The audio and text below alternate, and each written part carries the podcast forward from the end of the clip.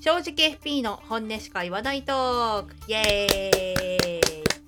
どうも皆さんこんにちは。こんばんは。金融商品を売らず顧問料だけで稼ぐトップ1%のコンサルティング FP 家事と経営コンサルコーチングも手掛ける個人投資家テラでお届けします。テラさんこんにちは。はい、よろしくお願いします。はい本日もよろしくお願いします、はい。じゃあ最初ラジオの趣旨説明からいつも通り入っていきたいと思います、はい、お願いします。はい、金融商品を販売しないからこそ忖度なしの正直意見が言える FP2 人がえ金融業界の裏裏話やキャリア15年の間現場で起こったあるあるな話を皆さんにお伝えしていこうかと思います。はい、よろしくお願いします。はい、よろしくお願いします。はいじゃあ、えー早いものでうん第6回にな。りました。はい、いペース上げていきましょそうですね。頑張りましょう。はい楽しくなってきましたう。ね。はい、はい、で、えっと、今日はですねあの初めて、えーご質問というか、はいあのラジオを聞いてくださっている方にうんうんご質問をいただいたので、はい、そのご質問についてご紹介差し上げて、はいであの私とテラの方からね、あの回答というかコメントさせていただけたらなというふうに思っています。はい、えっと FP 手のめさん、はいありがとうございます。はい、ありがとうございます。嬉しいですね。初めてのね、質問。すごい、すごく、すごくはい嬉しいです。ありがとうございます。はいといただいたご質問の内容なんですが、えーいつも楽しく拝聴させていただいております。うん。ありがとうございます。で、えー質問なのですが、うん。高校生の投資教育についてツイッターでも少し触れられておりましたが、うん、えー中高生を対象にする金融商品についてどのようなものが有効と思いますでしょうか？うん、なかなか厳しい現あ状況の日本国内で子どもを育てる親への金融教育にもつながるかと思います、うん金融教育についてお二人のご意見を参考にさせていただきたく何卒よろしくお願いします、はい、えうんうん。で追記でね、うん。ツイッターではお二人でつぶやかれているのでしょうか？投資系のつぶやきは寺さんかなと勝手に思っています、はい、はい。笑いだって、はい。その通り正解、はい、そうですね。き基本的にちょっとあのえっ、と大雑把な感じでつぶやいてるのは僕だと思ってもらっていいと思います。うん、そう、はいあ実は私はあまりまだつぶやけてなくって 今後ちょっと、はい、あの寺さんに梶さんもやってよって言われたんで、はいやってつぶやいていこうですね。ちゃんかなとと仕事振っていかないとなと思ってます。はいよろしくお願いします。はいはい、じゃあね、あの私もね、うん。寺さんつぶやいてくれてるのを、あの見させてもらったんですが、はい。日経の記事をねあのシェアしていただいて、はいはい。うーんうーんって、はい。なんかすごい不満そうにつぶやいてました。うん。でその記事の URL はね、はい。後であのここの、えー第6回のところにうん。貼っといてもらえるかなというふうに思うんですけれども、はい。まあ内容としては、うん。えーっと今度ね高校生を対象に、えーっと金融教育あの指導要項っていうのが金、えーっとうん。2018年かな？19年かな？に、うん。えー何年か1回改定されるんですよ。その中にうん。今回、一番最近改正されたのが確かその2018年か19年かだったと思うんですけれどーも、うんうんうん。その時に、えーついに高校生の、えーっと家庭科でライフプラン的なうん要項が入ってもう学びましょうとか生活設計について学びましょうとか家庭科なんだ。そうそうそう ライフプランはね。であとね、新しい科目で社会科なのかな、うん。なんか公公共とかいうのが入って科目がね。はいはい。そうそう必須科目として公共っていうものが入ってそこで、うん。えーっと金融経済の仕組みを学ぶと。あ、それまた別なのね。そうそうそう。2科目入ってるんだよね、っっていうのが、まあ始まりますと。中高うん、からって書いてあるかな？公共はね、へってえいう風なのが、はいはい。まあ始まるよとうん。いうことですごい注目されて子どもの金融教育っていうのがうん。昨今注目されてるんですけど、うん。そこで、うん。まあ、えーこの日経の記事では、うん。えーっとどこの金融機関？金融機関の証券会社のモルガンじゃなかっ。したあーそうだね、うん。そうだね。職員の人が、まあ高校とかに訪れてそうだね三菱 UFJ モルガンうん。の社員による出張授業を導入さしている高校があって、そこでまあ、はい。あの証券会社のはいはい。若,、若めのお姉さんがうん。高校生に対しうてんまあ、ウォルト・ディズニーの株を30年前に買っていたら、うん。今は何倍になっているでしょうかみたいはない。クイズを出しながら授業をしているみたいな絵が描かれているんですけど、まあねそれそうそれに対しウォてルト・ディズニーもねすごい大変な時期あったけど、それもかい込みで言ってんのかなって思っちゃうけど。言って言ってないとは思うよね。単純にすごい値上がったよ。100倍以上になったよみたいな話をしてるような気がするけどね。わかんないけど、うんううん。ん。はいはいそうそう。だから1万書いてあるのは1万円のお年玉を30年前に投資してたらうん。100万円になったよみたいななるほど。話をして生徒が「うおー」って言ってるみたいなはいはいことがはい書いて ありますけれども。大いなる単純計算ですけどね。そんなシミュレーションねそれはね見たらやりたくなるよねっていう。うんそうだよね、そうだよね、うん、だから、うん。まあ一応投資を進める目的じゃないって言ってるけど、はい。本当かな？みたいなのはあるよね。まあ証券会社がね何で食ってるかっていう話をね最初に考えてほしいですねみんなに。いや本当にそうなんだよね。だからなんかもう将来の顧客をね育てるんじゃないけど、今のメイン顧客はどんどん死に絶えていくからね。そういうなんか絵がねパッと見えちゃったうん。ニュースかなって思います。まあで邪推したらそう見えちゃいますからね、見えちゃうかな。私 私たちはすぐ邪推しちゃうからね。はいはい、ただなんか私自身はその子どもの金融教育自体は、はい、なんだろうなすごい素晴らしいって両手を叩いてうん。喜ぶわけじゃないけど、うん。まあなんだろう自分も、えーちょっとじ自分の語りになっちゃうんだけど私自身もはい。お金のことを知らなかったがゆえにうん。すごく後悔した出来事があったので過去。なんで、ええーこういうことをもっと、ーうん。えー学校で教えてくれなかったんだろうってうんうん。思った出来事があったのね、特に社会保障とか、よくあるあるね、なんか冊子にある漫画みたいなエピソードですよね。こうやったら全部解決するみたいな。そうそう。そうマジそれ。っていうね、ま、本当にドラマうん。のような出来事がうん。起こっ自分の身に起こってるからいつか話せたらいいと思うんだけど、はい。あのなので、あの私は知りたかったなって思うわけですよ。これでも例えばあの、うん。まずまあちょっとねまた面倒くさい話ですけど金融リテラシーって何を指してんですかこれうん、そうだよね。なんかね一応それもうん。要項、もう詳しく言うと要項の中でこういうことだよみたいなのを定義はねされてるんですよ。で確かね、うんうん、金融庁かな、うん。えーっとの、うん。そのあごめんなさい。金融庁じゃないかもしれない。ちょっとね指導要項うんうんのところにくま細かく出てるしネット上で誰でも閲覧できるようになってるので、はいあはのどっかで見てもらったらいいかなっていうふうに思うんですけど。いなるほど。うん。まあ、あ結構のま細かく定義はされてます。まあ、定義はそういう細かいなんていうのか指導要項上のはいいんですけど例えば今うん。梶さんが言ったその、うん。知っといた方がいいお金の知識とか、うん。まあ、今世間でその、ね、金融リテラシー大事だよっていうふうに言ってる人増えてると思うんですけど、うん。彼らが金融言ってる金融リテラシーは何を指してるのか、多分それぞれバラバラだと思うんですけど、ただ世間的にねこういうものが金融リテラシーだよって思ってるものってなんかぼんやりあると思うんで。うなんかそのあたりからちょっと話し合った方がいい気がしてますけど、うん。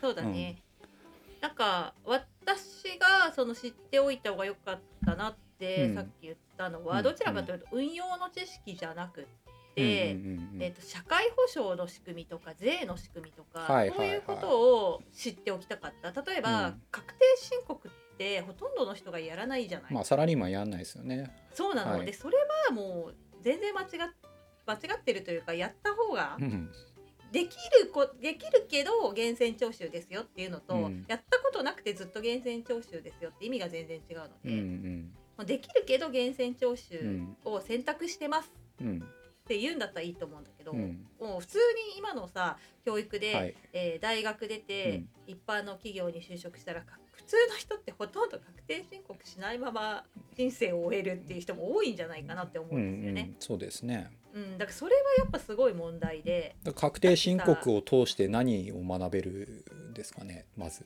要は、えー、と自分の収入、それからどんなものに、うんえーどんなものがうん税の対象になってないのかだから所得控除うんうんを知る、うん。まあ、で何が惹かれていってるのかねとかそういうことを実感しようってことですね。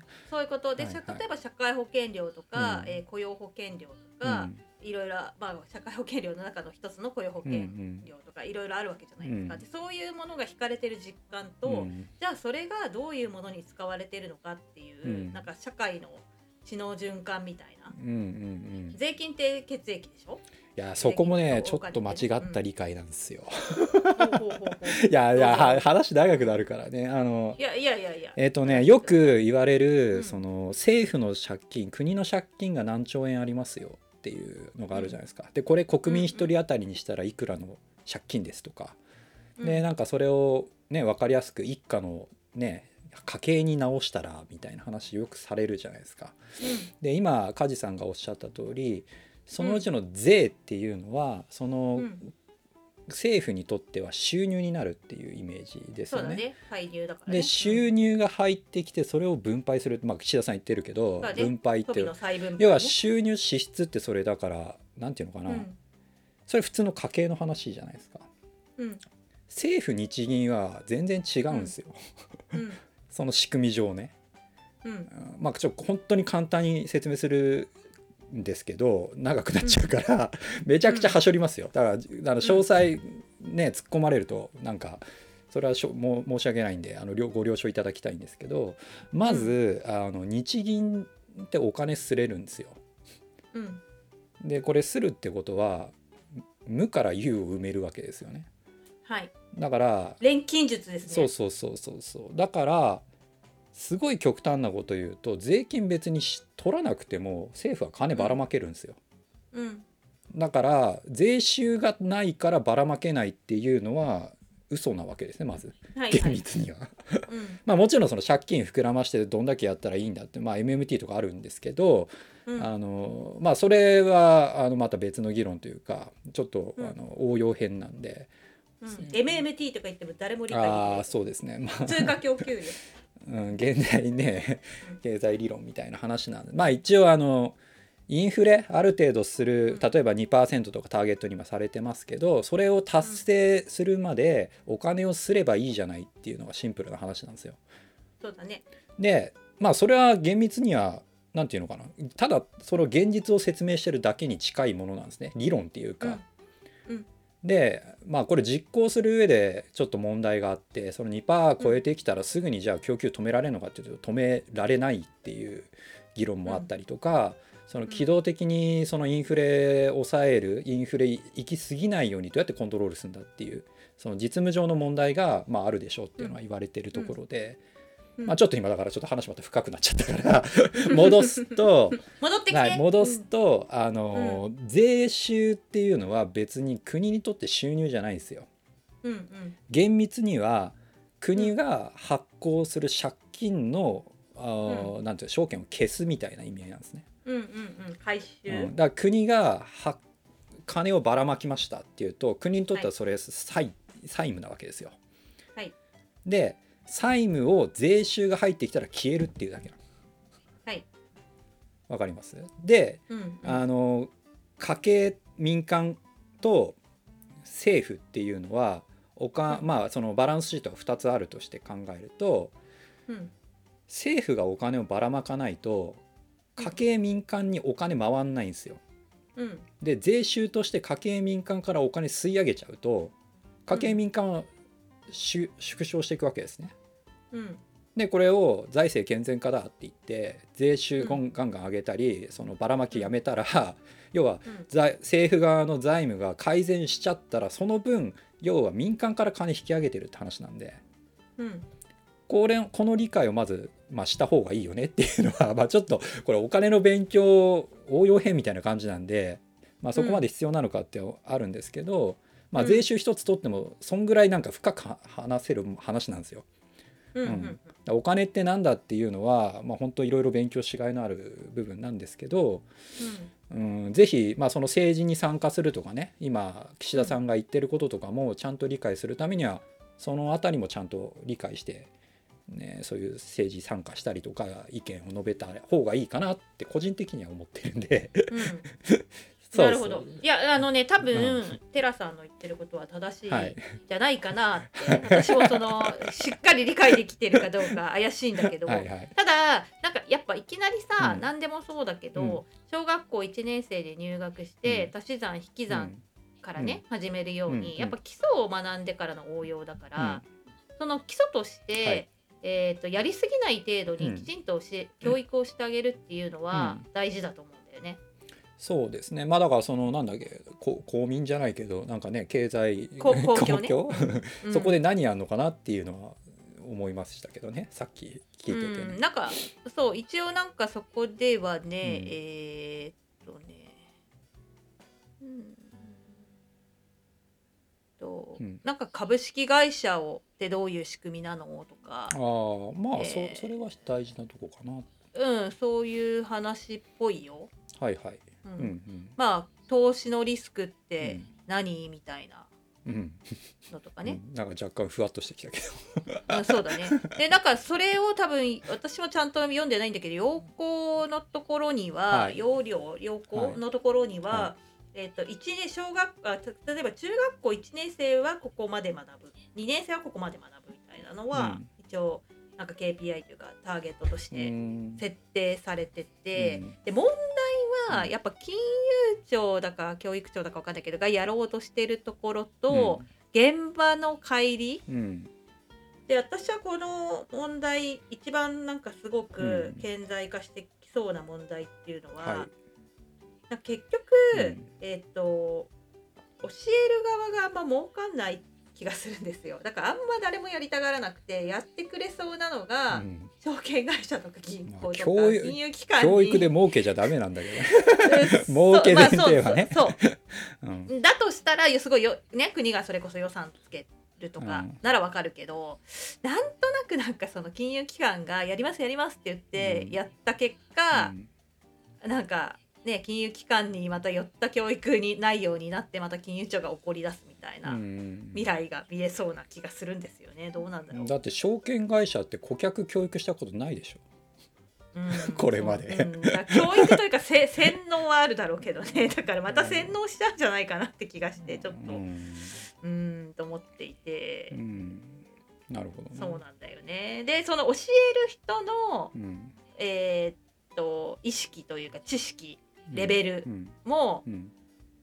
だってさ学校って義務教育とかになっちゃったらすごいいっぱい教える人が必要で多分で学校の先生は無理だと思うんだよ。無理でしょ。自分たちが学んでないから。うん。だからやっぱ外から、ね、外部講師を呼んでくるしかなくってでもその外部講教講師でも本当に正しいことを教えられる人っうてん。ほとんどいないんじゃないかなって気がしていて。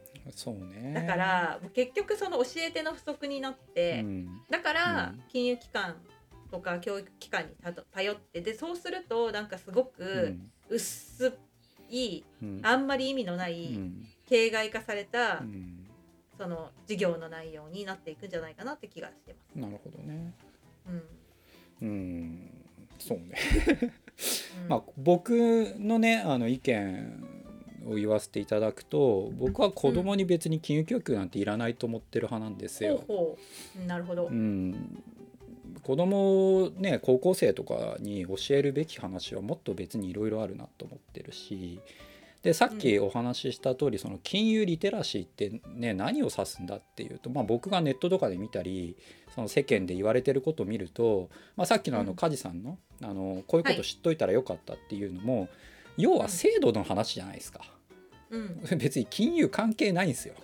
年金制度とか社会制度とかそういったものを読める国語力と算数力があればいい話なんでうんうん。それ読めよって話でおしまいなんですよね僕の中では。うん。金融リテラシー、うん。世間で言われてるやつ。なんかうん。それこそクレジットカードのね注意点とか あー年金制度の仕組みとかいくらもらえるんでしょうかとかその社会保障もそうですし、まあ、要は役所に問い合わせりゃいい話じゃないですか。うん。やることとしたらね。うん。でそれを情報整理するっていう人が、まあ、金融リテラシー高いって言われてるのはちょっと、うんなんか違うかなと思ってますしその情報整理がそれは得意な人なだけで、うん。その人は金融リテラシー高いとは1ミリも思わないっていうのが僕の、うん。考えなんですね。うんうん、でもしこの高校生対象に金融リテラシー教育をするっていう意味でその制度の仕組みとかなんだかっていうのをわざわざ金融リテラシー教育っていうふうに名付けて教えるのはなんかよくわかんない。それこそ公民とかそういう話だと思ってるんで、うん。うん、国の制度とかの話なんでね、うん。うんそっちで事足りるし必要なのは国語と数学かなみたいなうん、印象ですね。でああなるほどね。うんでその制度とかその手続きとかあの、まあ、うん。キャッシュレスの使い方もそうですけど、アプリ入れて使い方学べばいい話じゃないですかあれに金融系の話なんで何も入ってこないからただね金融機関連携すれよって話だけだしおじいちゃんとかもちょっとできればね頑張ってほしいとこですけどあの辺はね。うん。うん。うん、それとは別にこの高校生にじゃあ何を金融リテラシーとして教えるかっていうと、うん。僕はもうあのさっきの国語と数学読めばわかるっていうもの以外で大事なところ。で、具体的にはまあこれ梶さんは同意してくれると思うんだけど要はうんうん。投資とか投機とかいろいろ言われてる中で、うん。簡単に言えばゲームは3つじゃないですか。ゼロはいはい。サムと、はい。あーマイナスサムマイナスサムププラスサムっていう。うん。だそのゲームの種類がこうありますよっていうだからうん。FX と投資あの仮想通貨と株が全部一緒くたになってなんか投資とかギャンブルとか語られてるのもそれ全部簡単に分けられるわけじゃないですか、まあ、もちろん期間とかね。そのゲームの種類によるんだけどうん。長期の株の話でいうとまあ基本プラスサムっぽい話だしうん。短期のトレードは FX 為替も全部それはゼロサムに近い話だし。マイナスサムに近いまあマイナまあ手数料とかあるとね。ゼロサムだよう。ん。だからその要はゲームの話を教えますよね。ああそうだね。あとは平均の話をしますよね。だから株100%でずっと長期で持ったら年間だいたい67%じゃないですか。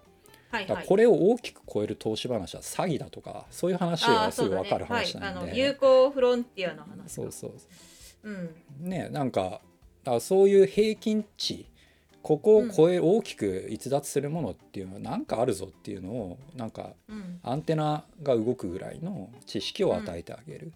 っていうだから今まず大きく2つぐらいですよね。でさうん。3つ目は資本主義ってどういうものかっていうことを教えるっていうことでさ,、まあ、さっきね、指導要領にあるのかもしれないですけどそうだね。か公共にはありそうだね。うん。だから株式会社ってじゃあどういう存在でどういうふうにお金が回っていて、うんうん。でまあこの大きな話で言うと金利も結構重要な存在なんでね。金利ってじゃあどういう動きしてどういうものなんですかっていう何種何ていう種類があるんですかっていうものをちゃんと教える。こんぐらいまでで十分だと思うけどね、うんうんなるほど。読んで国語力算数力でたどり着けないのはそのあたりだけだと思います。シンプルに。高校生レベルならね。うんうんうんうんそうだね。私もい今更大人になって、大事な授業って本当国語まず国語。まず国そ 語う。文字読め。でそう。私もね決して国語が国語はでも得意だったな。得意だったけど、あの国語力が語彙力すごい私ないので 高いなってうん。思えないけど、うん。でもなんて人と会話をしていて、うん。大人になってね、うん。人と会話をしていて、はい。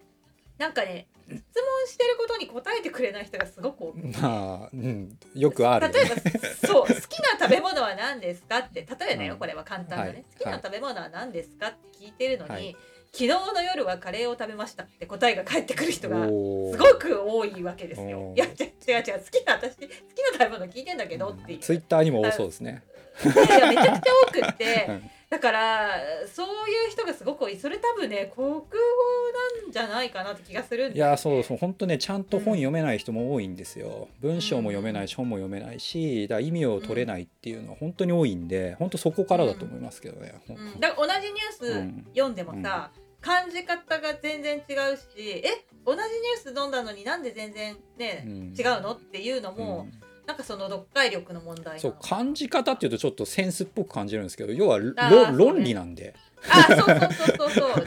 何を、うん。え要はこの文章は何そをう言ってるんですか？みたいな。っていうところの読み取りが全然読み取ってるポイントが全まあ、然違う、ネット文章論理もぐちゃぐちゃなやつもあるからね まあそれは確かにあるんだけど、そう。うん。だからねまずそのだからさほら私とテラさんもさ、は親じゃない一応、はいだから私はやっぱ子供には自分の子供には、やっぱ国語をまずしっかり学んでほしい。本当ですよ。英語とかさ今流行ってるけど、うん。いや私まず国語だなってそうですね。いっぱい本読んであげてください、う それでいいっすよ。本当に、うんね、うん。って思ってます。あとは例えばその金融リテラシーっていうのを、まあ、その投資とか、まあ、おなんか具体的にこう高校生に教えるんだったらなんかその株とかウォルト・ディズニー30年持ってたらとか正直どうでもいい話で、うん。あの学生にプロジェクトやらせたらいいですよ。のどんなプロジェクト？え自分で要はお金調達して世の中に価値生むプロジェクトやってリターンを返すっていう経験をさせるの。ああなるほどね。なんかビジコンに出るとかそういう感じ？いやもっとシンプルなのでいいと思うんですよ。例えばその、うん教室の中で困ってることとかあるとするじゃないですか。うん。例えばうんうん。よくあるのは、ね、成績点数がいい人とちょっと勉強遅れてる人が同じクラスにいるんだったらその上の人が教えてあげて学力引き上げるっていうビジネスやってもいいじゃないですか。なるほど。例えばねうん。誰かのためになって価値が上がってるっていうこと価値提供なんでそれを実感する。例えばあとはね今クラファンとかもあるじゃないですかね。要はこういうことを自分がや要は楽しめて価値が提供できてみんなが協力共感してくれるようなものっていうことを体験させるのが一番ですよ。それはだって株式じゃないですか。企業運営なんで。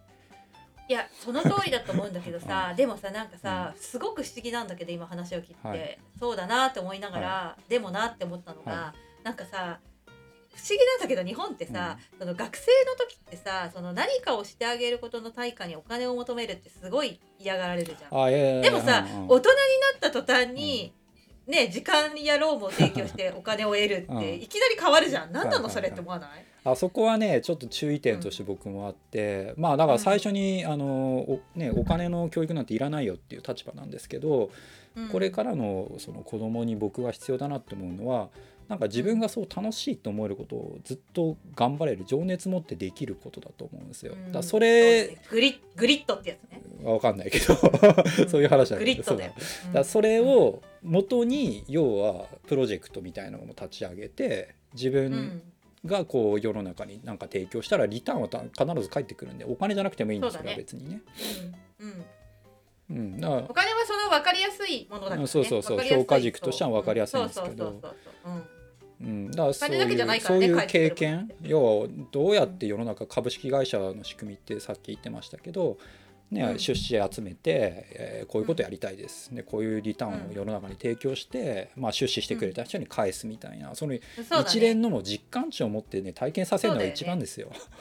そうだよね、だからさなんか例えば友達のために何かをしてあげるとさお金はもらえないかもしれないけど、うん。信用が上がるじゃない、うんうんうんそうそう。そうそいううことをそうそう学んでほしいそうそうそう。そう、お金絡まなくてもそういうことを自分がやってああいい気持ちになったなみたいな体験するのが一番ですよ。い。やーそうだよね。私もそれをね娘には学んでほしいよ、うん。それがさ社会に出てそれをずっとやってると自然とお金なんて集まってくるから。そうそうそう。って思うんだよね。これから別にお金以外のものが大事なんでね。だからそういうしさっき言ったー信用とかそうい絶ったものね。対そうそうだよ。そうだよ。私たちだってこんなラジオさ、うん。一斉にもならないけどさ 現状ね。さ。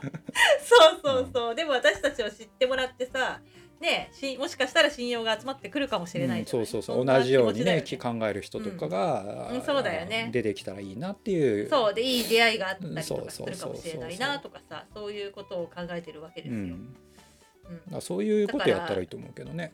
いやそうだよね、またうん、どうだろう。ここんなんで答えになってるのかな？そうですね。わからないけど、ううんん。何かあの思ってくれると嬉しいですね。うん、そうだね。だから今の今のまあスタートしたばっかりだからさ、なんかねこれからどんどんその失敗重ねて精度がうん。良くなっていくっていう、そのスタートだから今うん。ね、正しい正しくないってう、ん。で白黒つけるのもどうかとは思うけど、うん。まあ始まったってことは評価したいなって思うよ、ううん。んまあ必要ないかテラさんはね。まあ どっかで話せると、ううん現場の先生が大変そうだなと思うけどね。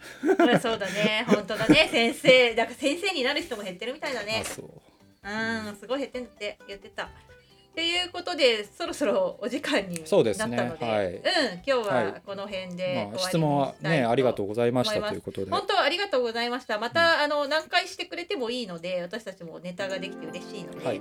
あの何回でも他の方もあのお待ちしておりますので、ぜひ何か聞いてみたいこと、議題にしてほしいことがあったら、えっ、と質問箱の方に、えーコメントの方お願いしたいと思います。はい。よろしくお願いします、じゃあ本日はそろそろ終わりたいと思います。今日はここまで聞いてくれてありがとうございました。はい、ありがとうえっ、とございます。それでははいまた来週木曜日ですね、はいあのリリースしたいと思いますのでよろしくお願いいたします。それでは今週も正直に生きていきましょう。はいバイバーイ。はい、さようなら。さようなら。